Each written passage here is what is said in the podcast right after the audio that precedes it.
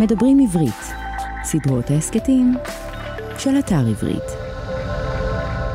שלום לכולכם, שלום לכולכם, כאן שמואל רוזנר ואתם עם הכיפות והשועל. מדף של ספרים ורעיונות לסקרנים ולסקרניות, תודה שהצטרפתם. ישבנו על המרפסת הגדולה מול הנוף היפה של מדבר יהודה, למרגלותינו נחל פרת, ואדי קלט, ויש רעש. אתם תשמעו את הרעש. יש רעש של אורבים, ורעש של ילדי בית הספר, ורעש הרוח, ורעש השכן המכה בפטיש. זה כפר אדומים ביום נעים של חורף, זו שיחה עם אריה אלדד. הוא בחר שלושה ספרים כעוגן לשיחה שלנו. עיר הגנבים של דיוויד בן יוף, זה ספר על צמד שמסתובב בלנינגרד, בימי המצור האיומים של מלחמת העולם השנייה, הוא מחפש ביצים. כן, ביצים. שווה לקרוא את הספר הזה. ספרי יעקב של אולגה טוקרצ'וק, זה ספר שכבר דיברנו עליו עם אורחים קודמים, ספר שהמוקד שלו הוא חייו, דרכו, משנתו וחסידיו של משיח השקר יעקב פרנק. משיח שקר אמרנו, בעיני המתבונן כמובן, וגם על זה נדבר. ומאה שנים של בדידות, ספרו המונומנטלי של גבריאל גרסיה מרקס. סיפורה של שושלת בעיירה הדמיונית מקונדו בקולומביה, אירועים שחלקם ריאליסטיים וחלקם פנטסטיים. אריה אלדד, שאצלו התארחנו, הוא בנו של ישראל שייב אלדד, מראשי מחתרת לח"י. זה יוזכר כמה פעמים בשיחה, אז כדאי לדעת את הפרט הזה. אריה אלדד עצמו הוא רופא, קצין רפואה ראשי לשעבר של צה"ל, חבר כנסת במשך עשר שנים, דובר מובהק של הימין האידיאולוגי, אני מקווה שהוא לא יכעס שאני אומר את זה, הוא פובליציסט, שדרן, נגר חובב, סופר. נדבר גם על כמה מספריו. לא דיברנו על ספרו האחרון. ספרו האחרון נקרא שלום ציון, ומכיוון שלא דיברנו עליו, אולי, אולי נקריא מתוכו. זה סיפור, אני קורא לכם מגב הספר, זה סיפור על פרופסור לרפואה שנסחף למסע חפירות אל העבר הרחוק והקרוב, בחיפוש אחר אמת חמקמקה, בניסיון להכריע בין אמת היסטורית לבין סילוף, בין ממצא ארכיאולוגי שיכתוב מחדש פרק בתולדות עם ישראל, או זיוף ענק מרתק. על זה הספר, אני רוצה לקרוא מתוכו ממש, ממש קטע קצר. הקטע עוסק בביקורו של גיבור הספר אצל פרופסור ב', פרופסור ב' שאת שמו אנחנו לא יודעים. אגב, שאלתי, זה מתוך הספר, שמעת על הארכיון של מרים קלפהולץ? ודאי שמע. היא גם נפגשה עמו וניסתה לרתום אותו לעגלתה. וראית את הלוחות? לא רציתי לגעת בהם, זה פרופסור ב' משיב. לא רציתי לגעת בהם, לא כיוון שהייתי משוכנע שמדובר בזיוף, אלא כיוון שהכרתי את הגברת הזאת. היא גאון, אבל מעולם לא הייתה מסוגלת להתמיד, ותמיד מצאה דרך מוזרה לחבל בעצמה. יכלה לכתוב שלושה דוקטורטים, והעדיפה להעתיק. יכלה לפרסם לוח אחד ולהעמידו למבחן אקדמי לוויכוח סוער, אבל היא רצתה להיות הארכיאולוגית החשובה ביותר בעולם עם פרסום שיהמם את עולם המדע. שלחה לי כמה תצלומים של הלוחות הללו, זו לא התקופה שלי, אני מסתדר עם לטיני טוב יותר מכפי שאני מסתדר עם עברית. ובטח אני לא מומחה באפיגרפיה של התקופה, אבל מעיון בתצלומים התרשמתי שזה עשוי להיות אמיתי. כמעט קפצתי. אתה הראשון שאומר את זה. כל מי ששוחחתי איתו אמר שמדובר בזיוף. כן, בטח, למה ציפית? תחשוב על זה כעל תמיכה במפלגה פוליטית חדשה לגמרי וקיצונית, או השקעה במניה אלמונית וספקולטיבית מאוד, או במישהו שבא אליך ומציע לך להשקיע בטלפון חדש שלא צריך סוללה, כי הוא שואב אנרגיה מהקשה על מקשיו. יש שם מין קפיץ כזה. מה הסיכוי שהעסק יתפוס? לא גדול. רוב הרעיונות האלה נדחים בבוז. לכל אחד מהחוקרים המוכרים שקלפולץ הגיע אליהם, כבר יש נתיב אקדמי סלול. אחד מתעניין במטבעות פטימיים, אחר כותב על חרפושיות שנתגלו בשפלת יהודה ומה לומדים מהן. אחר הוציא רוב ימיו במחקר על התרבות הפלישתית במישור החוף, וחוקר את יעילות צלמיות הפריון בקרב פלישתיות בגיל הבלוט. ואם הוא במקרה חוקר את התקופה ההלניסטית והרומית בארץ וחפר כמה מבצרים חשמונאיים ופרסם כמה ספרים סנסציוניים על חזיות ופמיניזם, או על מחלות מעיים תורשתיות כגורם לתוקפנות מדינית בקרב בני חשמונאי, או הגרוע מכל, טקטיקות קרביות בשלבים הראשונים של מרד בר כוכבא כביטוי אפשרי לפגיעה מינית מוקדמת בגיל הנעורים, אז הוא יפחד מחומר כזה, כלומר חומר כמו של גברת קלפולץ, הוא יפחד ממנו אולי יותר מכולם, כי חומר חדש לגמרי עלול לבטל את כל ההשערות המטומטמות שלו ולהוציא אותו אידיוט. החוקרים הללו כבר קבעו לעצמם מעמד, השיגו קביעות באוניברסיטה, יש להם תקן, אבל אם הם רוצים להתקדם, אסור להם להרגיז את עמיתיהם בכך שיצטרפו לגילוי שנוי במחלוקת או יתמכו בו. אז למה להם, תגיד לי? למה להם לתמוך או אפילו להיזכר כמי שעסקו בעניין מפוקפק של שוד עתיקות והברחתן מירדן, ולך תדע אם זה אמיתי או לא. הרי את האמת במקרה הזה לעולם לא נדע כנראה. על כל טיעון שתומך, תמצא עשרה שמפריחים. עד כאן מתוך שלום ציון, ספרו האחרון של אריה אלדד. ותכף נדבר עם אריה אלדד. לפני כן נזכיר שסדרת ההסכתים הכיפות והשועל נעשית בשיתוף עברית. אתר התוכן הספרותי הגדול בישראל המציע לקרוא בכל דרך ספרים דיגיטליים, קוליים ומודפסים. אנחנו מזמינים אתכם לאתר שלנו, kipshu.com, kipshu.com, כדי להאזין לכל ההסכתים הקודמים, וכדי לראות איזה ספרים אנחנו מוציאים, וכדי לקרוא קצת מאמרים ולדפדף בקצת קריקטורות. ואתם יכולים גם לחפש אותנו בפייסבוק וב-X, לשעבר טוויטר. ועכשיו אריה אלדד. ברקע יש מלחמה כמובן, וטלטלה חברתית ופוליטית. הזכרנו אותן בשיחה, אבל התרחקנו מהן.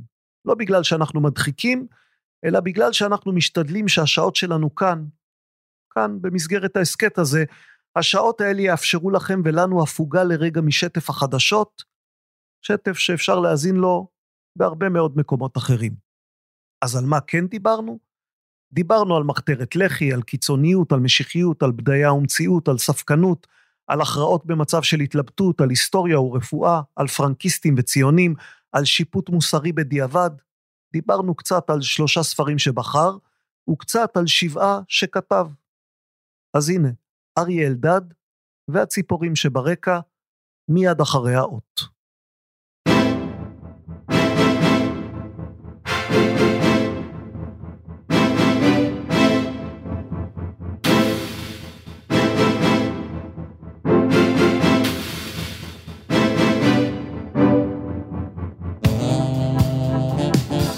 אריה אלדד, שלום. שלום שמואל.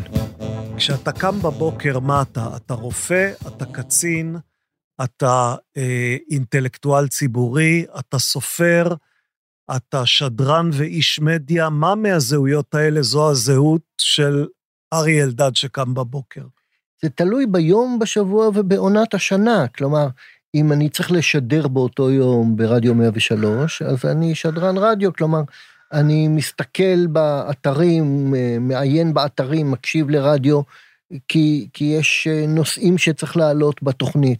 ואם אני לא משדר באותו יום, או אין לי מאמר לכתוב באותו יום, אז אני, אני קורא, ואם אני קורא, אז אני... אבל, אבל מכל אלה יש איזה דבר שהוא הזהות העיקרית, והשאר זה דברים ש... תחביבים, או דברים שנקלטת אליהם, או, ש, או שבעצם אתה פשוט מאורגן לרוחב ולא ל... לא לעומק. זה הכל, הכל ברוחב. הכל ברוחב. ומצד שני, זה הכל שכבות של אחד על השני. אז uh, הייתי שדרן רדיו לפני שהייתי... שכחתי פוליטיקאי, אגב, לא הזכרתי... לא נורא. משלל המקצועות שכחתי פוליטיקאי לשעבר. באמת לא נורא ששכחת. גם אני uh, לא, לא מתלונן כשאני כן. שוכח. כלומר, זה לא משהו ש... לפעמים אני, אני מנסה לחשוב מה עשיתי שם עשר שנים, לא ממש מצליח. כן, תקופה ארוכה, נכון. נכון, עשר שנים. פה ושם אני יודע, אבל המעניין הוא שאני יודע בעיקר כשאני נתקל ב, בחוקים שהם לא חוקים פוליטיים שעשיתי. כלומר, אה, כשהזמינו אותי לחנוכת הספרייה הלאומית, כן. שההזמנה שלי התבטלה כי הייתה איזו מלחמה בדיוק באותו יום, אבל uh, הם עשו את זה כי חוק הספרייה הלאומית, הם חושבים שהוא חוק שלי.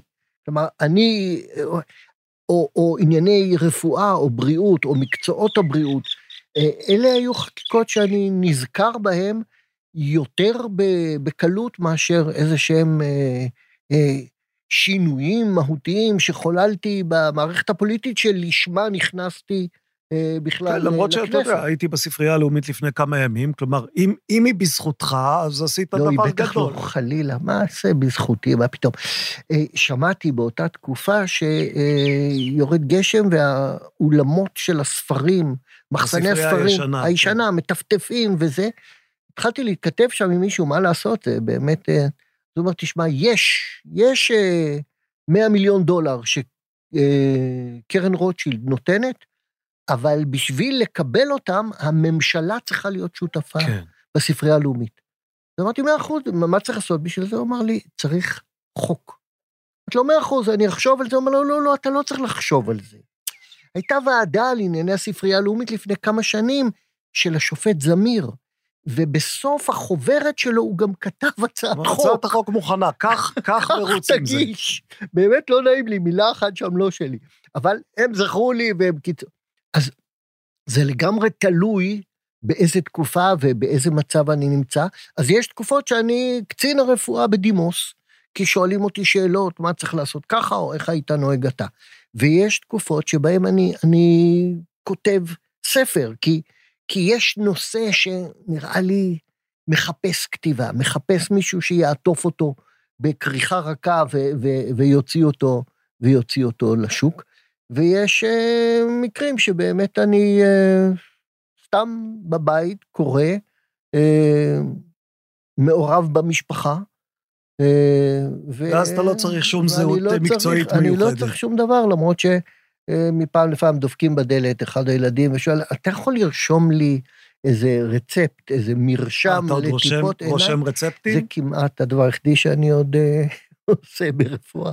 אה, הזכרת את ספריך, קראתי את כולם, יש אחד מהם, ו, ובאופן מובהק אני אוהב יותר מכל האחרים, אני אוהב גם חלק באחד מהאחרים. באחד אתה היית מעורב גם. נכון, באחד גם הייתי מעורב, אבל, אבל מכל ספריך יש אחד שאני אוהב במובהק, ואני רוצה להקריא לך מתוכו פסקה. אתה מיד תזהה במה מדובר, ואני אשאל אותך אה, כמה אתה מרגיש קרוב לדיבורים האלה, אוקיי? כתוב פה כך: מכל הדיבורים האלה עוד לא נהרג אפילו אנגלי אחד, התפרץ אלדד.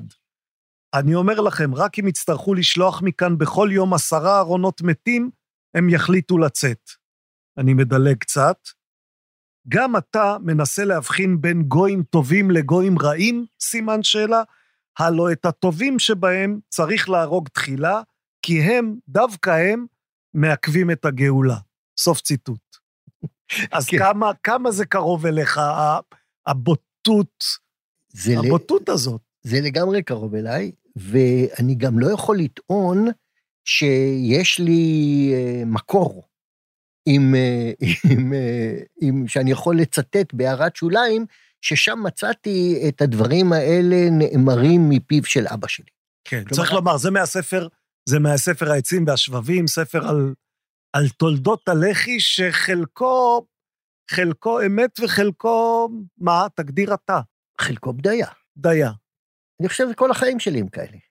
כלומר, חלקם אמת, חלקם בדיה, ו, והתערובת היא זאת ש, שעושה את, ה, את, ה, את החיים למעניינים כל כך. כי אם החיים היו רק אמת, אז כל האנשים היו מתים משעמום, כי האמת הייתה משותפת לכולם, ולא היו הבדלים בין בני אדם, ובכלל לא היו הבדלי דעות וגישות, כי הייתה אמת אחת ואין כן, בלתה. כן. אז אתה חייב להמציא אמיתות.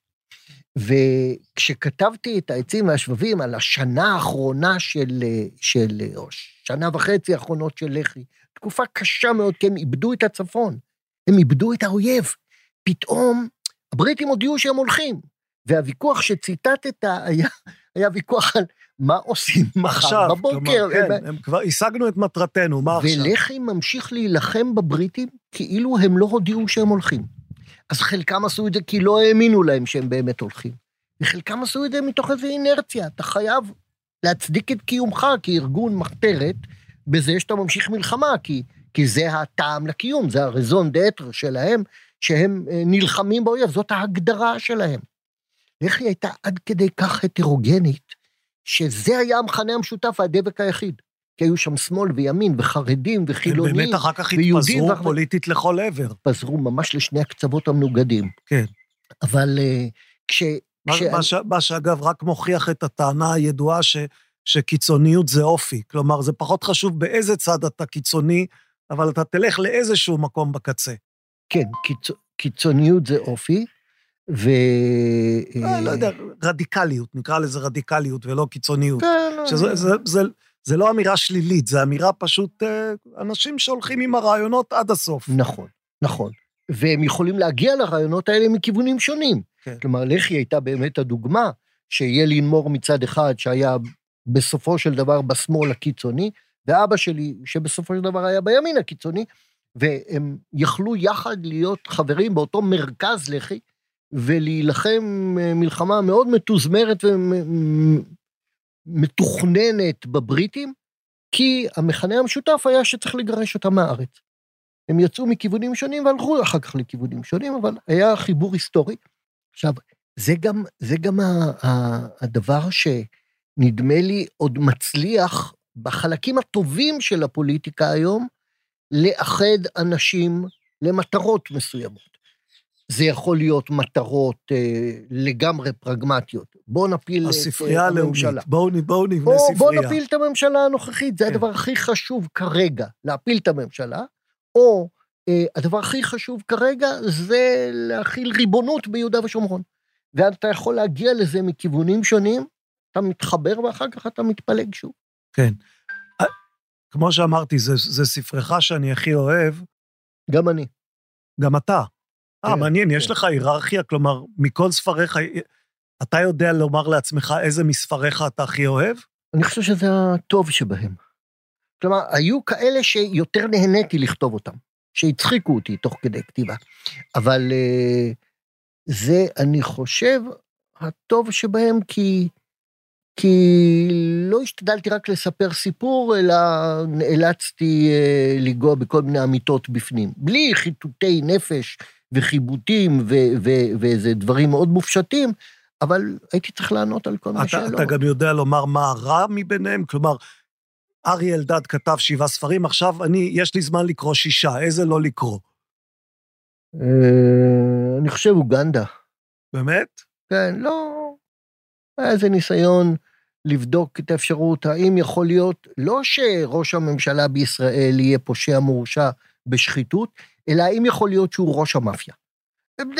בסדר, לא, לא מאוד... אה, הבנתי. משכנע. אוקיי. לא, לא, זה, זה, זה לא טריוויאלי שכותב ספרים יודע לומר, אם אתם צריכים לוותר, אז זה האחד שתוותרו עליו. כן. אני אגיד לך למה נזכרתי ב, בספר על הלח"י. קודם כל נזכרתי כי באמת אני מאוד אוהב אותו, וחוץ מזה, כשהסתכלתי על רשימת הספרים שבחרת לדבר עליהם היום בשיחה בינינו, אז מיד אמרתי, רגע, העצים והשבבים זה כמו ספרי יעקב, או שזה כמו עיר הגנבים? הוא, הוא משהו ביניהם באיזשהו אופן, לא? והוא גם כמו מאה שנים של בדידות. ואולי הוא גם כמו מאה שנים של כן, בדידות. י- יש בהם קווי אופי ב- ב- בקבוצה הזאת שאני מתאר, ב- ב- קודם כל, בחרת שלושה ספרים שמיד מיד ידעתי שזו קבוצה באמת. כלומר, יש בהם משהו, יש משהו משותף לשלושתם. כשכתבתי לך את הרשימה, זה היה ספרים, חלקם קראתי לאחרונה, חלקם קראתי מאוד מזמן. מאה שנים של בדידות קראתי לפני מאה שנים.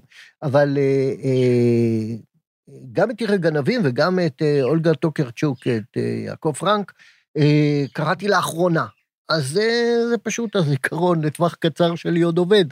אז אני... אה, אה, עיר, תראה, עיר הגנבים, שוב, תכף, תכף תזכיר מה, מה הסיפור, אבל עיר הגנבים זו אגדה שמתחזה לאמת, אה, ולעומת זאת אצל אה, טוקרצ'וק, זה, כלומר, הסיפור הוא סיפור אמיתי, למרות שגם שם אני, אה, יש ממדים של בדיה. כלומר, הסיפור של יעקב פרנק הוא סיפור היסטורי אמיתי, והיא עשתה ממנו מה שהיא עשתה ממנו. וטוקרצ'וק היא, היא באמת משהו מדהים מבחינת רוחב היריעה והעומק.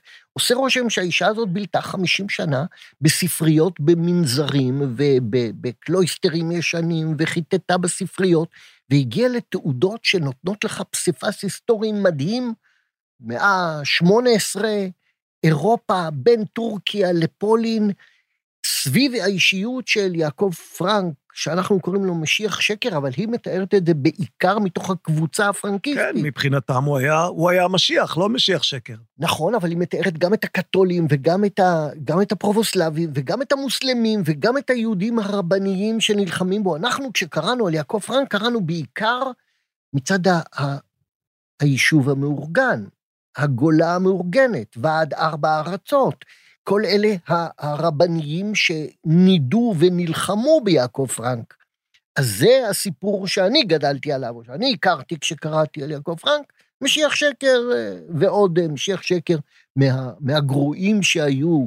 לא רק שהוא התאסלם, הוא גם התנצר, ולא רק שהוא אה, הלך והקים פולחן שלם סביב גילוי עריות וטקסים מטורפים לגמרי, אלא ש, שהוא גם נלחם ביהודים שנלחמו בו.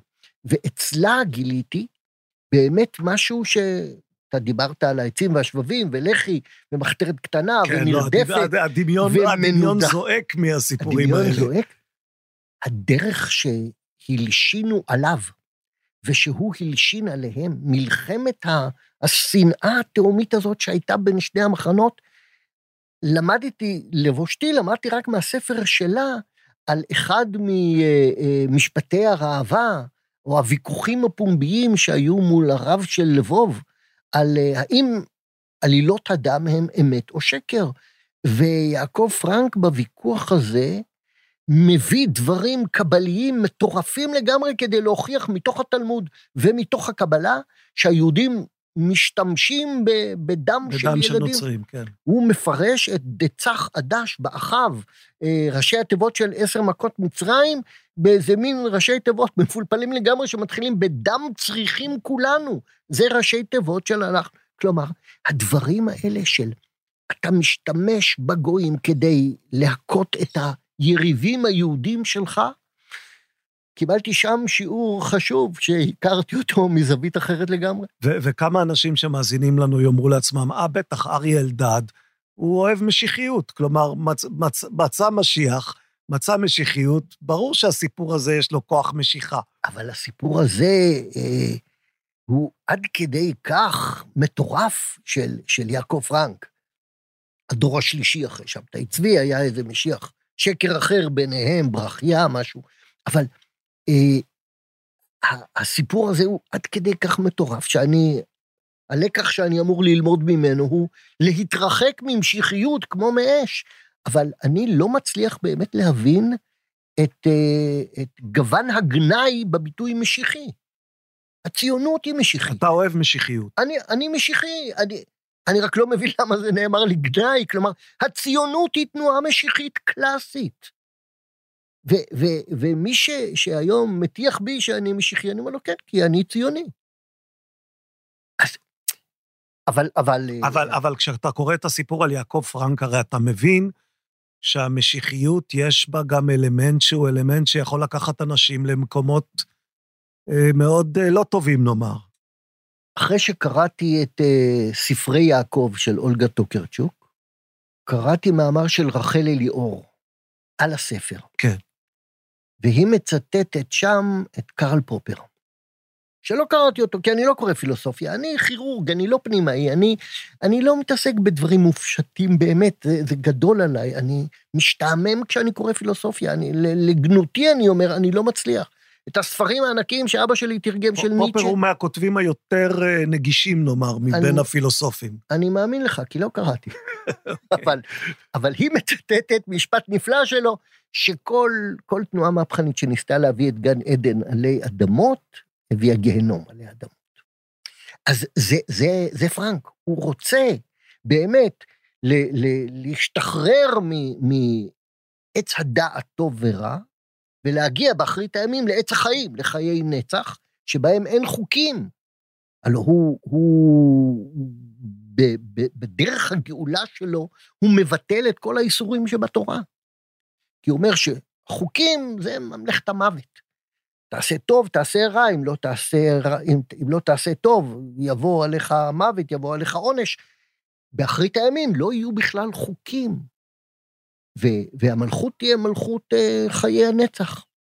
אבל בדרך לזה הוא מביא גיהנום עלי אדמות על חסידיו ועל מתנגדיו, ש- שקוראים לשרוף זה את זה, לא רק את הכתבים שלהם, לא רק את התלמוד לשרוף.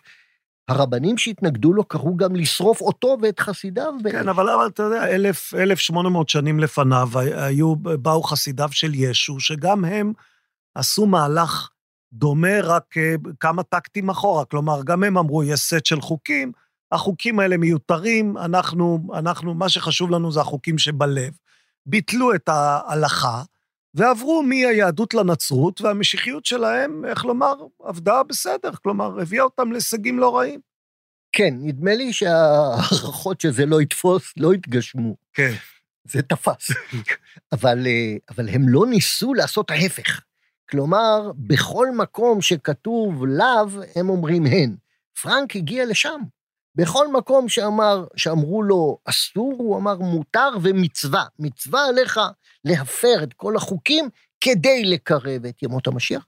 עכשיו, זה נכון שזה קו משותף לכל מיני תכונות. אז זהו, בעצם מה שאני מנסה בכלל. לברר איתך, אני אומר, יש המשיחיות הנוצרית והמשיחיות הפרנקיסטית והמשיחיות הציונית, ואיך אתה משרטט לי את הקו שאתה אומר, המשיחיות הזאת היא עובדת והמשיחיות הזאת היא הולכת רחוק מדי. איך אתה מזהה את הקו הזה?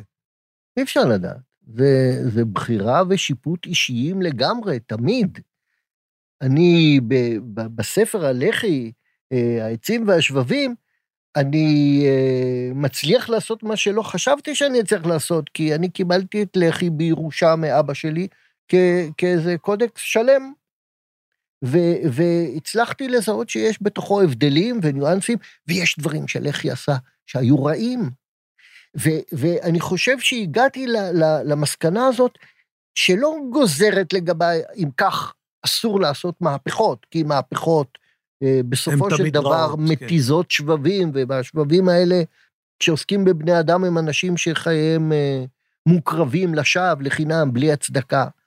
אבל אה, אה, זה גוזר זהירות מאוד מאוד אה, אה, מוקפדת כשאתה דן או שוקל מהפכה או שוקל צעדים, האם באמת הצעדים האלה הם הכרחיים כדי להגשים את הרעיון הגדול שאתה רוצה לקדם, ציונות או כל רעיון אחר, או שבחדוות העשייה לא אכפת לך להקריב קורבנות, להתיז שבבים, להרוג בני אדם, להקריב ערכים אחרים. ואני חושב שאין לי איזה, איזה קנה מידה מוחלט, איזה מיקרומטר שאני יכול מתכון, לבדוק בדיוק מתכון, את הקוטר. מתכון לבדיקת... לא, uh... אבל uh, הנטייה שלי להאמין להבטחות ולהצהרות ולנאומים ולאפילו נתונים שמוסרים לי אנשי הרשות, הממשלה, דוברים שלה, או דוברים של קהילות מסוימות.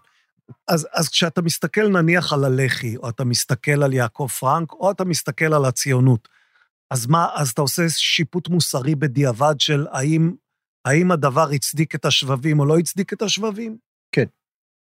כן. והשיפוט בדיעבד, בידיעה שהוא בדיעבד, בידיעה שהוא חוכמה שלאחר מעשה, נותן לי איזה כלי לבחון דברים עכשוויים.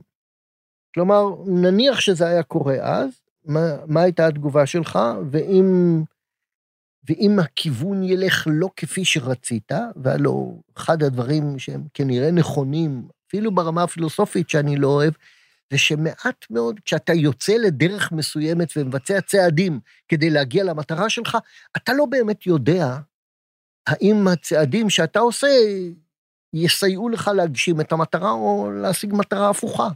זה החלטות פוליטיות, זה החלטות רפואיות. אני ראיתי את זה בחדר הניתוח יום-יום, שעה-שעה, אני, אני מעריך שזה המצב, לכן אני עושה את הניתוח הזה, כדי להגיע לא, לאיזושהי תוצאה שהיא יותר טובה מהתוצאה הנוכחית, ולפעמים אני אה, מצליח אה, לעזור לחולה, ולפעמים אני גורם נזק. אבל יש כמעט יחס הפוך בין אה, רמת הספקנות שאתה מפגין ביחס ל, ליכולת שלנו לארגן סיבה ותוצאה, לבין רמת הנחרצות שלך, כשאתה מדבר נניח על עניינים אידיאולוגיים, שעשויה להישמע מבחוץ, כאילו אתה בטוח שאתה יודע מה הסיבה ומה התוצאה.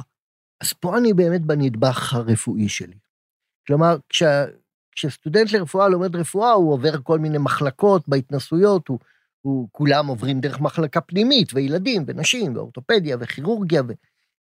בסוף הוא צריך לבחור מה, מה מתאים לו מכל הדברים האלה, יש כל מיני שיקולים. לי היה ברור שאני הולך לכירורגיה, כלומר, בסוף אני בעל מלאכה, אני אומן, אני, אני אוהב לעבוד בעץ. אינסטלטור של הגוף. אינסטלטור של הגוף, או נגר, או משהו... ו... לא מדע גדול, אבל אומנות שמבוססת על, על הישגים על מדע, מדעיים מדע. רבים מאוד, אבל זה, זה, הרפואה עצמה היא איננה מדע. ואני זוכר את התסכול היום שהיה לי כשהייתי סטודנט בפנימית, שעומדים שעות ליד המיטה של החולה ומדברים. אולי זה ככה, אולי זה ככה, אולי... תכלס צריך לעשות משהו. זה מה שאבא שלי אמר להם, בסוף מהדיבורים האלה לא יצא כלום. וכשאני בוחר במקצוע כירורגי ברפואה, זה כי זה מבנה האופי שלי, זה מתאים לי. ולכן, כשאני מתלבט בסוגיה פוליטית בסוף, אז מה, מההתלבטות האינסופית ומהשיקולים לכאן ולכאן לא יצא כלום. אז בעצם אתה אומר, אני בפוליטיקה כמו ברפואה, אני חותך. נכון, נכון. אחרי ששקלתי איפה לחתוך וכמה לחתוך, שם אני חותך, אני, אני לא ממשיך לנסות. כלומר, חשבתי שאני עושה ככה, לא בטוח שהצלחתי הרבה פעמים להגיע לחיתוך המבוקש, הדרוש הזה, אבל אה, העמדה הפוליטית שלי הייתה עמדה של חיתוך.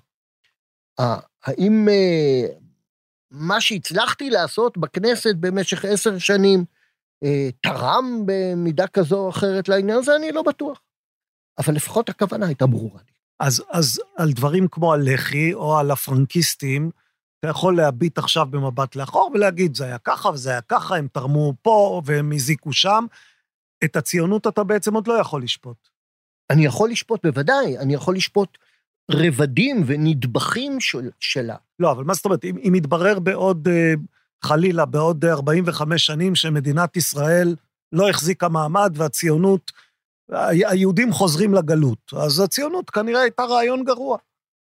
או שהיא לא הצליחה לשנות את העם היהודי במידה שקיוותה לשנות. דיברו הרבה מאוד על פרודוקטיביזציה, על נורמליזציה של העם היהודי, שלוקחים אותו מעם של רוכלים וסוחרים קטנים ונרדפים, ו- ו- ורק אנשי רוח ורק... אה, אה, ו- ולא אנשי מעשה ולא אנשי עבודת כפיים ולא חיילים ולא איכרים, ורוצים להפוך אותם לעם שמחובר לאדמה שלו, אז זה לא אומר שהרעיון לא נכון, זה רק אומר שלא הצליחו בדרך. או כי הביצועיסטים לא היו מספיק טובים, אוקיי, הכירורגים לא היו מספיק טובים. אוקיי, הכירורגים לא היו מספיק טובים. אנחנו, אנחנו, אני יודע לשפוט אה, נדבכים שונים בציונות, שוב, בעניין הזה בעקבות אבא שלי, בעקבות האידיאולוגיה של לח"י, שדיברה על כך שאחת הטעויות של, ה, של הציונות הייתה שהיא הגדירה את ארץ ישראל ליהודים כמקלט בטוח. היא דרושה לעם היהודי כמקלט בטוח מפני כל הרדיפות בגלויות. עכשיו, ראינו מה היה בשבעה באוקטובר, והמקלט הזה יכול מאוד להיות שהוא לא תמיד בטוח. אבל זה לא אומר שהציונות טעתה, זה אומר שהיא הייתה זקוקה לתוספת של ערך יסוד, לא רק כמקלט בטוח, אלא גם כ- כשיבה אל מולדת. כי מקלט בטוח, כשהציונות לא, מתייחסת... אבל, אבל, אבל זה, מה שאתה אומר הוא, הוא, הוא מאוד מעניין, אבל אז השאלה היא, האם, האם מקלט בטוח זה היה מין טריק שיווקי? אמרנו, איך נמכור ליהודים את הדבר הזה, נגיד להם מקלט בטוח, הם יבואו, או שבדיעבד אתה אומר, תשמע, היה, הייתה, היה רציונל של מקלט בטוח, בדיעבד אני מבין שהוא היה רציונל לא נכון, אני עכשיו משנה את הרציונל ואומר, לא בשביל זה, אלא בשביל דבר אחר זה היה נחוץ. אז זה לא בדיעבד.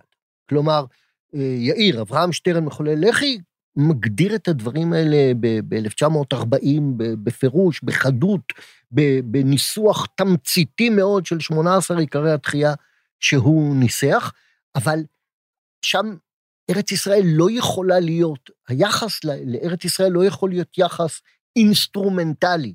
כלומר, אני מתייחס אליה כאל מקלט. אם זה מקלט, זה יכול להיות ממ"ד קטן, זה יכול להיות מקלט תת-קרקעי עצום.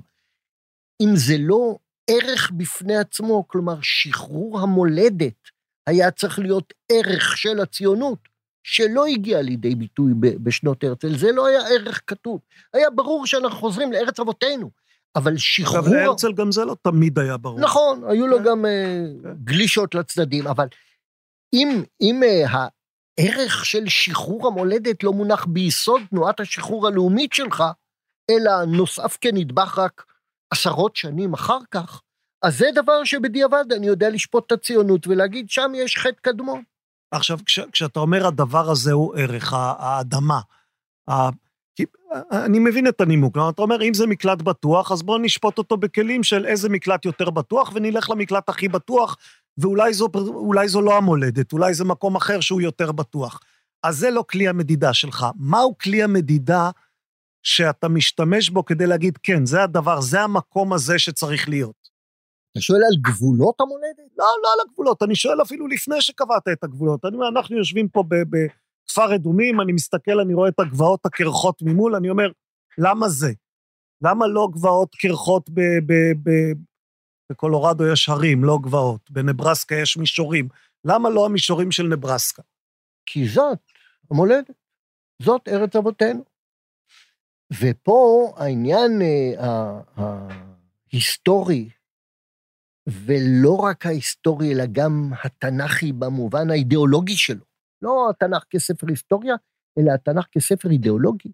הוא הבסיס. כש, כשאני מדבר על זה בפני צעירים, אני אומר להם, כשבן גוריון בא לפני ועדת פיל, הוא, הוא לא מדבר על, על בלפור, הוא לא מדבר על החלטת חבר הלאומים, הוא מראה להם את התנ"ך ואומר, זה הקושאן שלנו, ולכן, ולכן אה, בנגזרת ממה שאני מבין מ- מ- מבן גוריון ב-1937, המלחמה שלנו עם הערבים היא לא מלחמת דת חד צדדית של הג'יהאד האיסלאמי נגדנו, אלא היא מלחמת דת דו צדדית. גם אנחנו פה בגלל התנ"ך, ולכן המלחמה הזאת לעולם לא תיפסק. כי מלחמות דת לא נפסקות. אתה אומר, אתה אומר מלחמת דת דו-צדדית, מתוך מה זה בא? אתה הרי, אני, אני מביט בך ובאורחות חייך, אני לא, לא רואה מולי אדם דתי במובן שרוב בני האדם מבינים את המונח דתי. נכון. אני לא שומר תרי"ג מצוות ולא מנסה אפילו ב... אתה, ב- אתה מאמין, אגב, ב, בכוח עליון ש, שברא את העולם ו, ו, ואת גן העדן ואת כל הדברים האלה? אני מאמין בכוח עליון, אני מאמין באלוהי ישראל שברא את העולם. אני, הסיפורים על גן עדן אה, הם סיפורים נפלאים, ו, ואני... האם באמת היו ארבעה נחשים, נ, נ, נהרות שאחד מהם היה פישון? אני לא יודע. האם היו אברהם, יצחק ויעקב? כן. איך אתה יודע? אני מאמין, אני לא יודע. אוקיי. זה האמונה. וגם אם נמצא יום אחד האם אבן, ישו הלך על המים? אני לא יודע. אני לא יודע. אבל בזה אתה לא אני מאמין. מאמין, אני, אני לא יודע אם הוא הלך על המים.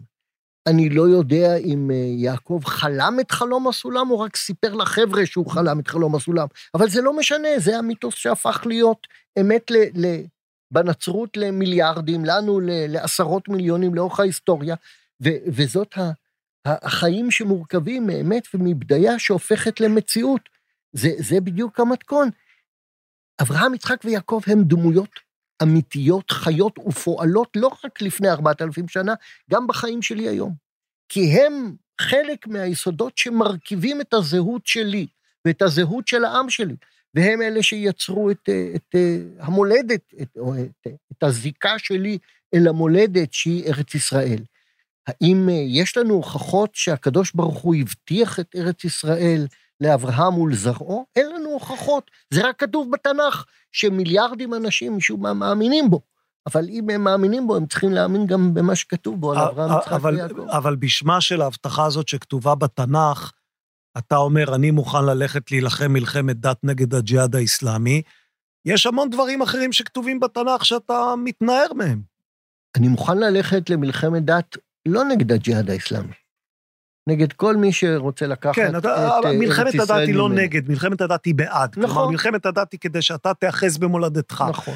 אבל אני אומר, בתנ"ך יש, אה, אה, לא יודע מה, אומרים 613 מצוות, אתה בחרת אחת, בא אתה דבק, וכל השאר זרקת. אז לא, לא זרקתי חלילה. כלומר, אה, אני חי חיים של יהודי, אני מניח שרוב האנשים היו מגדירים את זה מסורתי. הבית הוא בית כשר, ובשבת לא מדליקים אש ולא רואים טלוויזיה. איך אתה בוחר? מה כן ומה לא? אני עושה דומה מאוד למה שאבא שלי נהג, שאבא שלו נהג בו. כלומר, זו יהדות משכילה של מזרח אירופה של מאה השנים האחרונות, אולי יותר, שאספה לעצמה חלק מה, מהמצוות שיגדירו לעצמה את, ה, את המעטפת של הזהות שלה, ולא, ולא ראתה אה, יכולת או טעם או צורך פנימי ללכת ו, ולדקדק בדיוק בברירה הקפדנית מאוד של כל גרגר וגרגר של חיטה, ערב פסח כדי לוודא שתרנגולת לא תאכל אותה, וחס וחלילה תופיע במרק אה, בליל הסדר. אבל אתה לא, אתה לא מכיל את אותו כלל נינוח יחסית. שוב, אני, אני, אני לא חלילה תוקף אותך, אני מנסה להבין.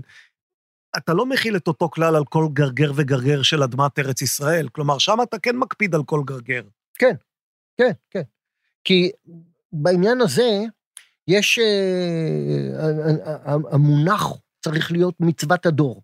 כלומר, הדבר שהוא קריטי לקיומו של עם ישראל באותו דור, אז אה, רבי מלובביץ' הגדיר אה, הנחת תפילין, כי הוא אמר, זה, זה הדבר שיחזיק אותנו. ואני חושב שהמלחמה על ארץ ישראל זה הדבר שבדורות שלנו, הוא זה מה שילכד את העם ויאפשר את קיומו אה, בסיטואציה שונה ממה שהייתה באירופה ואפשרה את השמדת שליש העם היהודי. שוב, מאבא שלי למדתי את, ה, את המשפט, שהוא ציטוט של, של חז"ל, שאומר, יפתח בדורו כשמואל בדורו.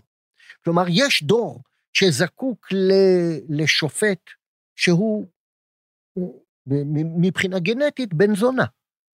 ויש דור שצריך את שמואל הנביא, שיקפיד על קיום המצוות קלה כחמורה, וילמד את התורה ויפיץ אותה, זה משתנה בהתאם לתקופה.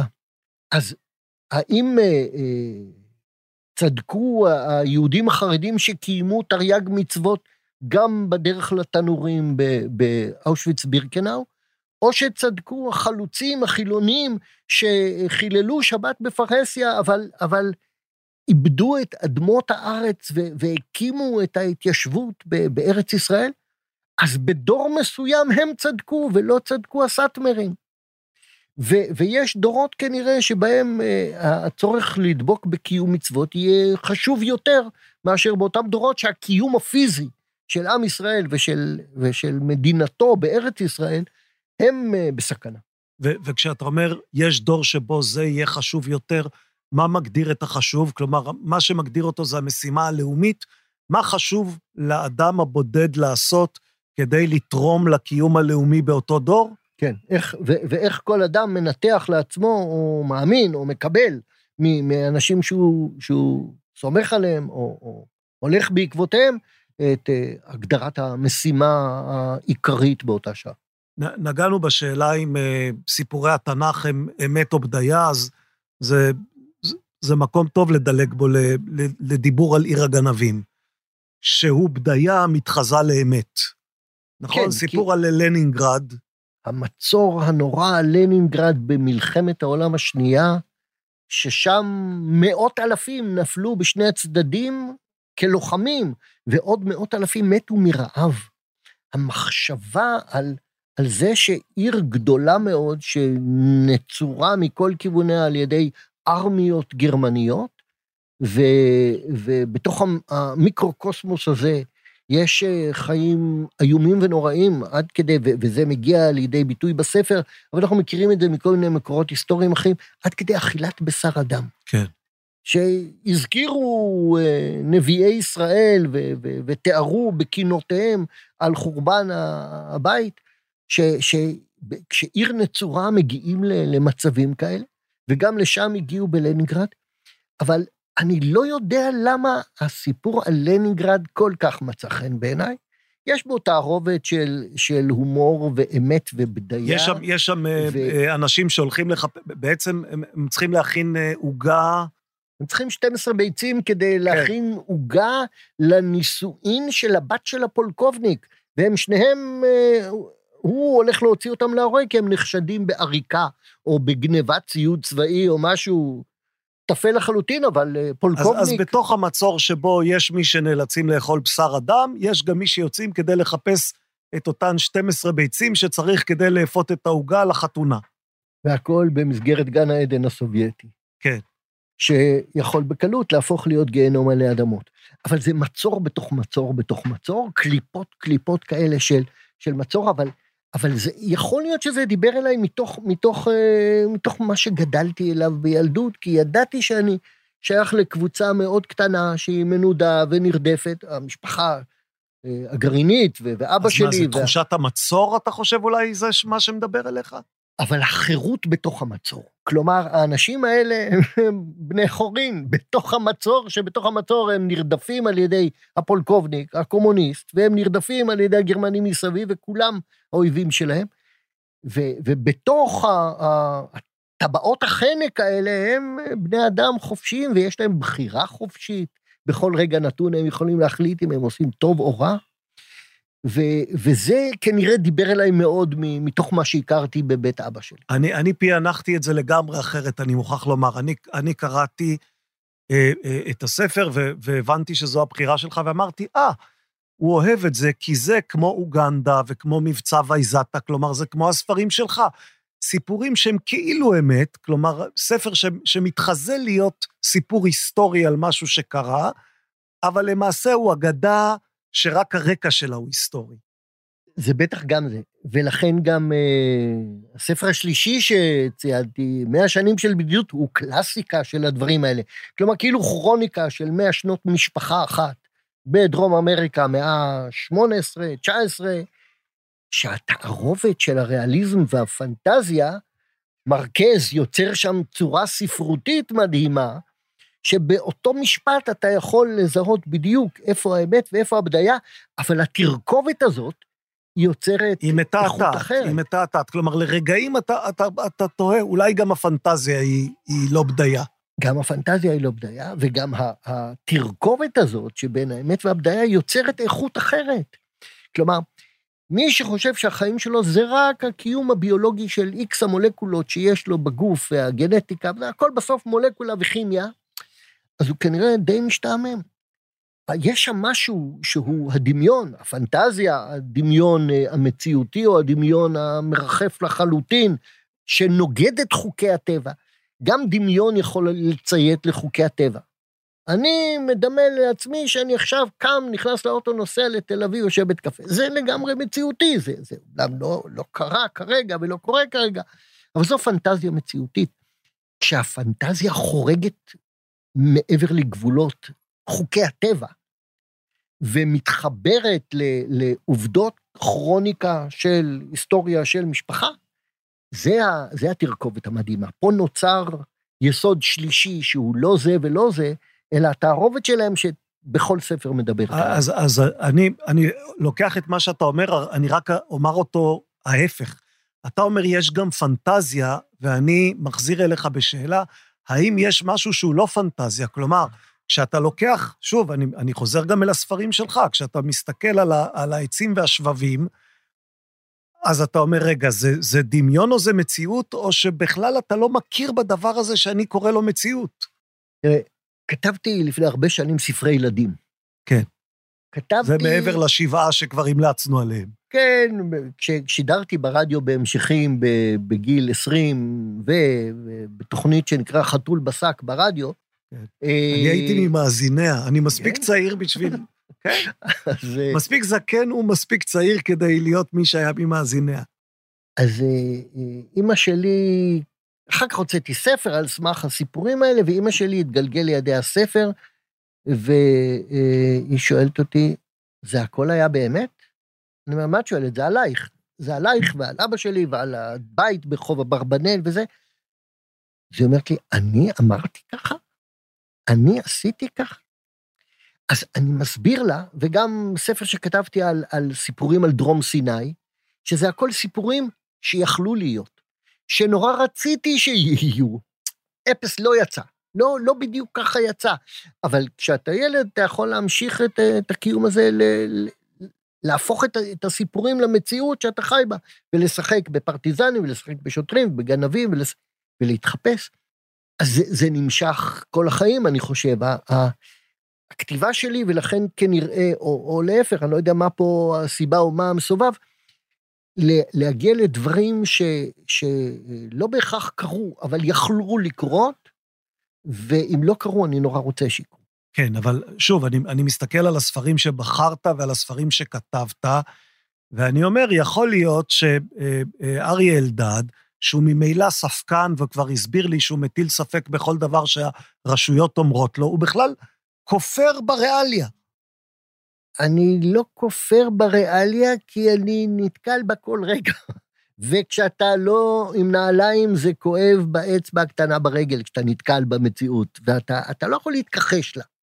אבל אני מבין שהפרשנות שלה, והכל בסוף זה עניין של הפרשנות של המציאות שלנו, בין אם זה בפוליטיקה, בין אם זה ברפואה, בין אם זה בהיסטוריה. אותו, אותה פרשייה היסטורית יכולה להיות מנותחת על ידי אה, אוהביו של יעקב פרנק או שונאיו של יעקב פרנק. לפני ש, שנה או שנה ומשהו הייתה, אה, הייתה לי שיחה דומה לשלנו עכשיו עם, אה, עם פרופסור אניטה שפירא, וגם היא בחרה את טוקרצ'וק כאחד מהספרים שהיא רוצה לדבר עליהם. ואז אמרתי לרגע, מה, מה מנצח בסוף, הכתיבה ההיסטורית על יעקב פרנק או כתיבה הספרותית על יעקב פרנק? דיברנו על זה ודיברנו גם על הספר האדום של אסף ענברי באותו הקשר. ספר מצוין. אך, עכשיו, את אותה שאלה אני יכול לשאול עם עוד קצת, גם על עיר הגנבים וגם על מאה שנים של בדידות. האם השושלת של מרקס היא פחות אמיתית משושלת שהייתה באמת? לא, היא לא פחות אמיתית.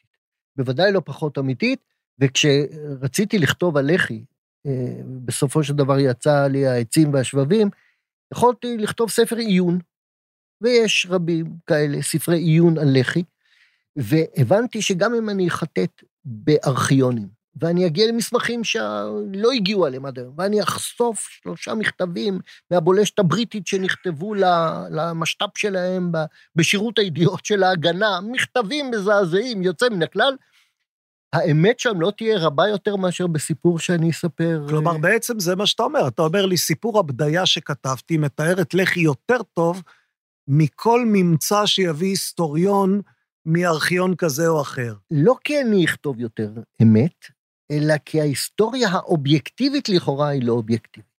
היא תמיד תהיה בעיני המתבונן, בעיני מבחר המסמכים שאתה מעלה, הדגשים שלך. כשאתה מנתח את המסמכים, אתה מבין מהם משהו, אני יכול להבין ממסמך שיצא בלח"י ב-1900, 40 להבין דבר אחד, והיסטוריון אחר, מוטי גולני, יבין ממנו משהו אחר לגמרי. ולכן הפרשנות האישית, שהיא ה, ה, זאת שבסופו של דבר צובעת את ההיסטוריה, אם אתה בעד יעקב פרנק או נגד יעקב פרנק, אם אתה חושב שהוא אבי אבות הטומאה, או באמת משיח שרצה לעשות טוב לעמו ונכשל בדרך. אנחנו לא יודעים אם, אם הפרשנות ההיסטורית, הלכאורה אובייקטיבית של האנשים שמכנים את עצמם היסטוריונים ומחטטים ומביאים מסמכים ויש להם מאה הערות שוליים, בסופו של דבר לא יותר מוטה ממה שאני כותב כשאני מספר סיפור ואני מראש אומר. רק חלק קטן מזה הוא אמת וציטוטים מדויקים, וחלק אני ממציא דיאלוגים, וחלק אני ממציא גם דמויות. עכשיו, קח את אותה טענה ותתקדם איתה מההיסטוריה לכיוון של אה, מדעים יותר מדויקים. מתי אתה עוצר? כלומר, כמה אתה אומר גם על הרופאים, תשמע, הפנימ... דיברנו קודם על הפנימאים, הפנימאים האלה שעומדים ומתווכחים ליד המיטה, על הפרשנות שלהם לתסמינים של החולה. כמה גם אצלם זה פרשנות אישית ובעצם אה, לא לגמרי ברור מה הם מביאים מעצמם, ומהו דבר אמיתי של החולה? אז זה בוודאי היה הרבה יותר ככה כשאני למדתי רפואה, לפני 50 שנה. והיום החלק האובייקטיבי, לכאורה, המדיד, התוצאות של בדיקות, אני זוכר... אה, כשאומרים לך, יש לנו חיסונים לקורונה, אז אתה אומר, אני מטיל ספק, ואני רוצה לראות עוד כמה בדיקות, ואני גם לא יודע מי, של מי האינטרס, ואיזה חברת תרופות מימנה את המחקר, ומה הממשל האמריקאי רוצה להשיג פה, ומה נכון, ראש ממשלת נכון. ישראל, למה ראש ממשלת ישראל החליט להביא את זה לכאן, ואני כרגע לא מתחסן, או שאתה אומר, אה, זה, זה מדע, אני מתחסן. הכל נכון, כל הספקות תקפים והגיוניים ובמקומם, וככירורג אני אומר, תלכו תתחסנו. כי זאת ההחלטה, עכשיו צריך לעשות משהו. אפשר להמשיך לברבר אם החיסונים טובים או לא טובים עד מוות. ואם היו הטיות, ואם היו כספים, ואם היה שוחד, ואני לא יודע מה. אבל בסוף תקבל החלטה בשביל להציל חיים של מיליונים. מה אתה עושה? תתחסן. אני לא פנימאי שעוסק בחיסונים, אני כירורג שאומר, תלכו תתחסנו, כי זה הדבר הכי טוב שאפשר לעשות בשעה הזאת.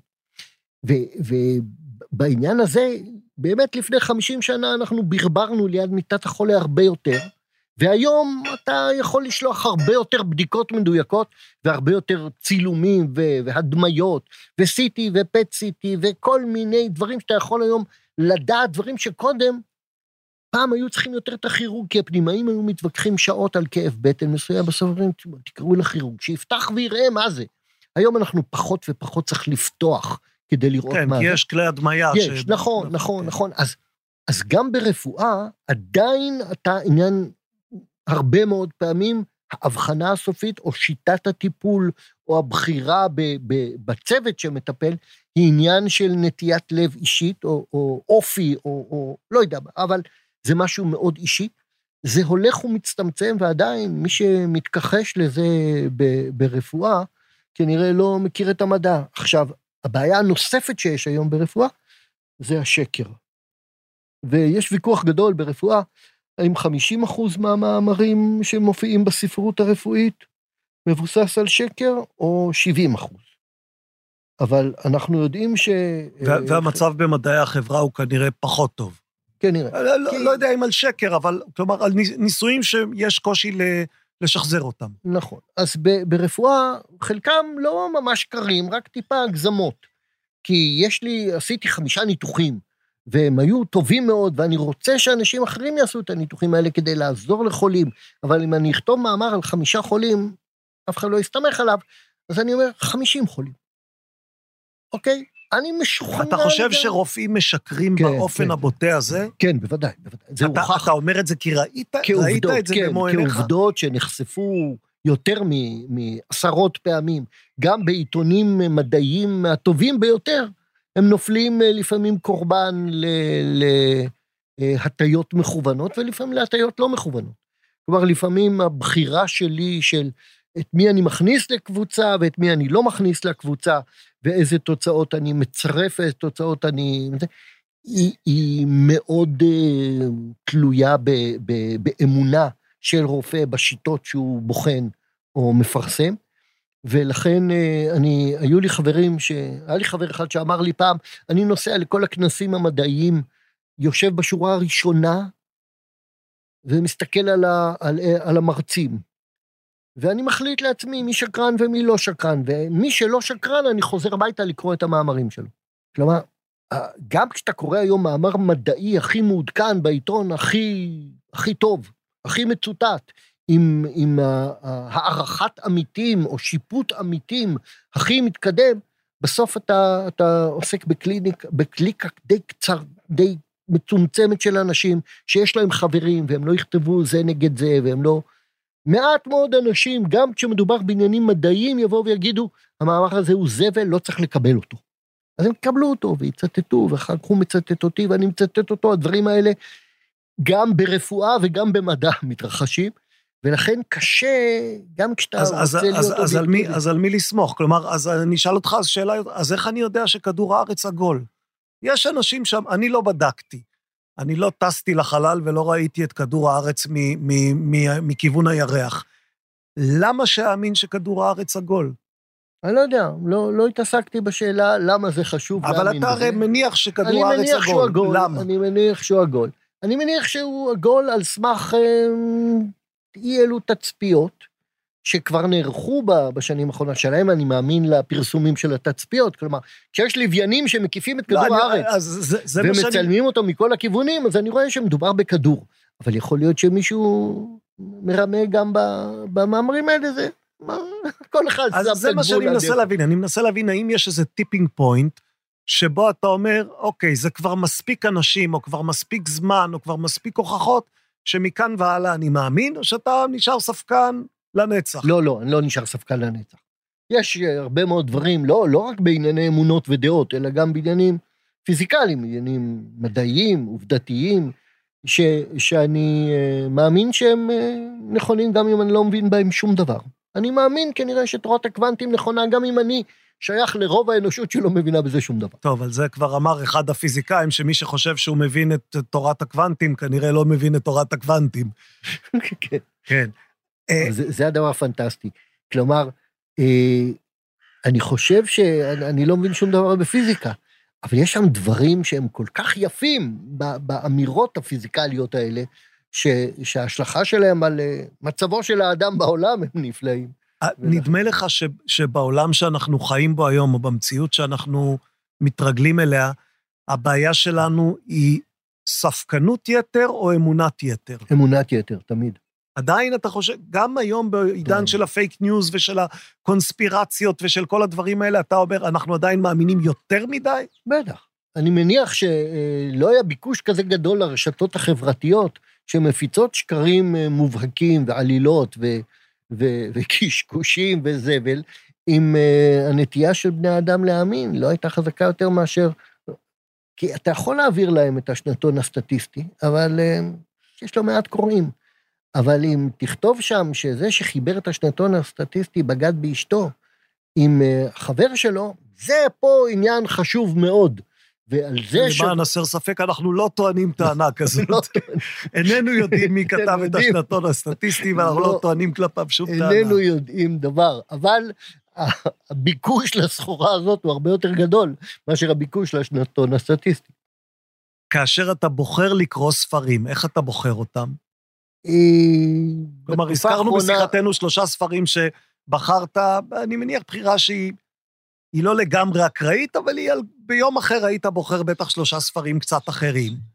כשאני בוחר לקרוא ספרים, רק נדירות אני יודע משהו עליהם, או על מי שכתב אותם. כיוון שאני קורא הרבה מאוד לאחרונה, בתוקף נסיבות אישיות, אז אני אה, אה, לא בררן. אני מסתכל על הכריכה האחורית לראות אם יש שם משהו שמעצבן אותי מראש. אם יש שם רק חיבוטי נפש, אני מחזיר אותו למדף. אני צריך אקשן, אני צריך סיפור, אני צריך מישהו שיספר, לא אכפת לי שיהיה סיפור פסיכולוגי אמיתי, עמוק, אבל לא רק ההתקשקשויות בתוך נפשו המיוסרת של הגיבור, אני משתעמם מהדברים האלה, אני לא יכול לקרוא אותם. אבל אה, אני קורא הרבה מאוד, הרבה מדי, אני מניח ש-90% מהדברים שאני קורא, אני לא זוכר כלום אחרי שבועיים, אני במטושטש זוכר אם קראתי או לא קראתי את הספר הזה, אבל uh, בסוף זה מה שנשאר. מה שנשאר זה באמת אותם ספרים שהתאימו למבנה הנפשי שלי ולאישיות שלי ולמה שאני אוהב לקרוא, שיש בהם מספיק הומור ומספיק uh, מספיק עלילה, מספיק סיפור, uh, וגם קורים דברים, לא רק מדברים עליהם, גם קורים דברים. יש לך איזו דעה מגובשת כללית על מצבה של הספרות העברית, או הספרות העברית לאן? יש לך תלונות? על זה שהסופרים הם מדי כאלה או מדי כאלה? אני יכול אה, להצטער על זה שחלק גדול מהסופרים שלנו אה, באים מהשמאל, או חיים בשמאל, או יש, מפרנסים כלומר, זה, את זה עדיין, זה עדיין נכון בעיניך? כן, כן. אבל אה, אז אני יכול להתלונן, כלומר, אני יכול להאשים רק את סופרי הימין, או את האנשים בימין שלא מתעסקים בכישרון מספיק טוב בדברים האלה. אבל יש uh, סופרים ישראלים שאני מאוד אוהב לקרוא, ויש סופרים ישראלים שאני לא נהנה לקרוא אותם ולא מתעקש לקרוא אותם. ו... וזה לא רק בגלל ההשקפה הפוליטית שלהם. זהו קושי שלהם. אידיאולוגי, זה המפתח, לא, או שזה לא, לא, לא קושי לא, אידיאולוגי? לא, גרוסמן אני אוהב לקרוא, לא רק כי אנחנו חברים משנות הרדיו, משנות ה-70 המוקדמות, אלא כי הוא, הוא יודע לספר סיפור. למרות שהוא עוסק בחיבוטי נפש וב... כן, זהו, אמרת קודם שאתה לא אוהב חיבוטי נפש, אני נזכר אז, בספר הדקדוק הפנימי, שכל כולו חיבוטי נפש אינסופיים. נכון, הדקדוק הפנימי, אני זוכר שקראתי ולא זוכר מילה אחת מהספר, אבל uh, אני זוכר את uh, סוס אחד נכנס לבר ואת אישה בורחת מבשורה, זוכר הכל. אז יש סיפורים ש, שבהם הסיפור, העלילה של הסיפור, מצליחה לחבר אותי גם לחיבוטי הנפש. ואם זה רק שם, אז לא. ואמרת שבעיניך עדיין הספרות באה יותר מצד שמאל. זה עניין של כישרון? זה עניין של סדרי עדיפויות, מה עושים בחיים? או שזה עניין של אפליה של איזה ברנז'ה ספרותית שמקשה יותר על סופרים מהימין? לא, יש קצת אפליה, אבל זה נכון בקרנות קולנוע ובפרסים ספרותיים. זה לא, זה לא יקבע אם, ה, אם הספר הזה ייקרא על ידי רבבות אנשים או על ידי מאות אנשים. אה, האם יש יותר כישרון ספרותי או אומנותי בכלל בשמאל? מקובל לחשוב שכן. מקובל לחשוב שהרגישות האנושית משותפת ליכולת ליצור ספרות ו- ולצאת להפגנה למען, למען מיעוטים נרדפים. אה, אולי. אתה אומר מקובל לחשוב ולא אמרת מה עמדתך בעניין אני, הזה. אני לא לגמרי משוכנע שזה נכון וזה גם לא נורא חשוב לי. כלומר, לא ניסיתי לעשות מחקר מדעי על העניין הזה ולראות אם אפשר בכלל לעשות מחקר מדעי על הדבר הזה, אבל אה, כן, אני שמח לקרוא היום ספר ישראלי טוב שלא עוסק בסכסוך היהודי-ערבי. כלומר, זה נראה לי לפעמים בחירה מלאכותית, אולי שיווקית, לעסוק כי זה מוכר טוב, ובאותה מידה אפשר לכתוב ספר אה, טוב על דברים אחרים. לכן אני אוהב לקרוא סופרים ישראלים שלא מתעסקים בפוליטיקה, לא, בימ, לא מימין ולא משמאל, ו, והסכסוך הוא לא הציר המרכזי של, העלילה, אה, ויש כאלה. כן, אני, אני באופן כללי משתדל להתרחק ב, בהסכתים האלה משיחות ממש על פוליטיקה, כי נדמה לי שיש מספיק, אבל אני אשאל בכל זאת, כמה באופן כללי נמאס לך בכלל מהסכסוך הישראלי-פלסטיני? כלומר, זה דבר שאתה עוסק בו כל חייך, לא, לא נמאס לך ממנו פשוט ודי? כן, כן, בטח, נמאס לי, אבל אז הוא דופק בדלת והוא פותח מהדורת החדשות, והוא אה, קורא לי להשתתף בלוויה או בניחום אבלים. זה, זה לא יעזור לי אם הוא נמאס לי או לא. אני לא מחפש יותר באופן אקטיבי את הפאנלים בטלוויזיה, ל, ל, לצעוק בהם את, אה, את, את אה, תפיסת עולמי. אבל אה, זה לא עוזר לי, אז הוא שם, הוא שם והוא מכתיב את חיינו. אז אני כותב קצת ומתבטא קצת, אבל אני, אני לא מחפש יותר את ההשפעה שלי על uh, השיח הציבורי בדברים האלה, כי הוא משעמם אותי למדי. לא שמעתי דברים חדשים. מזה זמן. אריה אלדד, תודה. תודה רבה.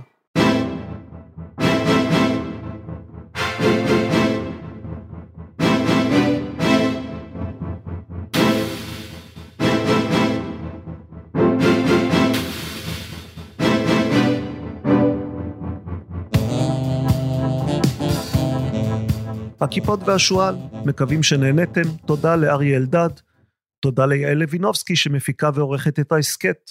תודה לדולב אזולאי מעברית. סדרת ההסכתים הכיפות והשועל נעשית בשיתוף עברית, אתר התוכן הספרותי הגדול בישראל המציע לקרוא בכל דרך ספרים דיגיטליים, קוליים ומודפסים. אנחנו מזמינים אתכם לאתר שלנו kipshu.com, kipshu, k-i-p-s-h-u.com, כדי להאזין לכל ההסכתים הקודמים.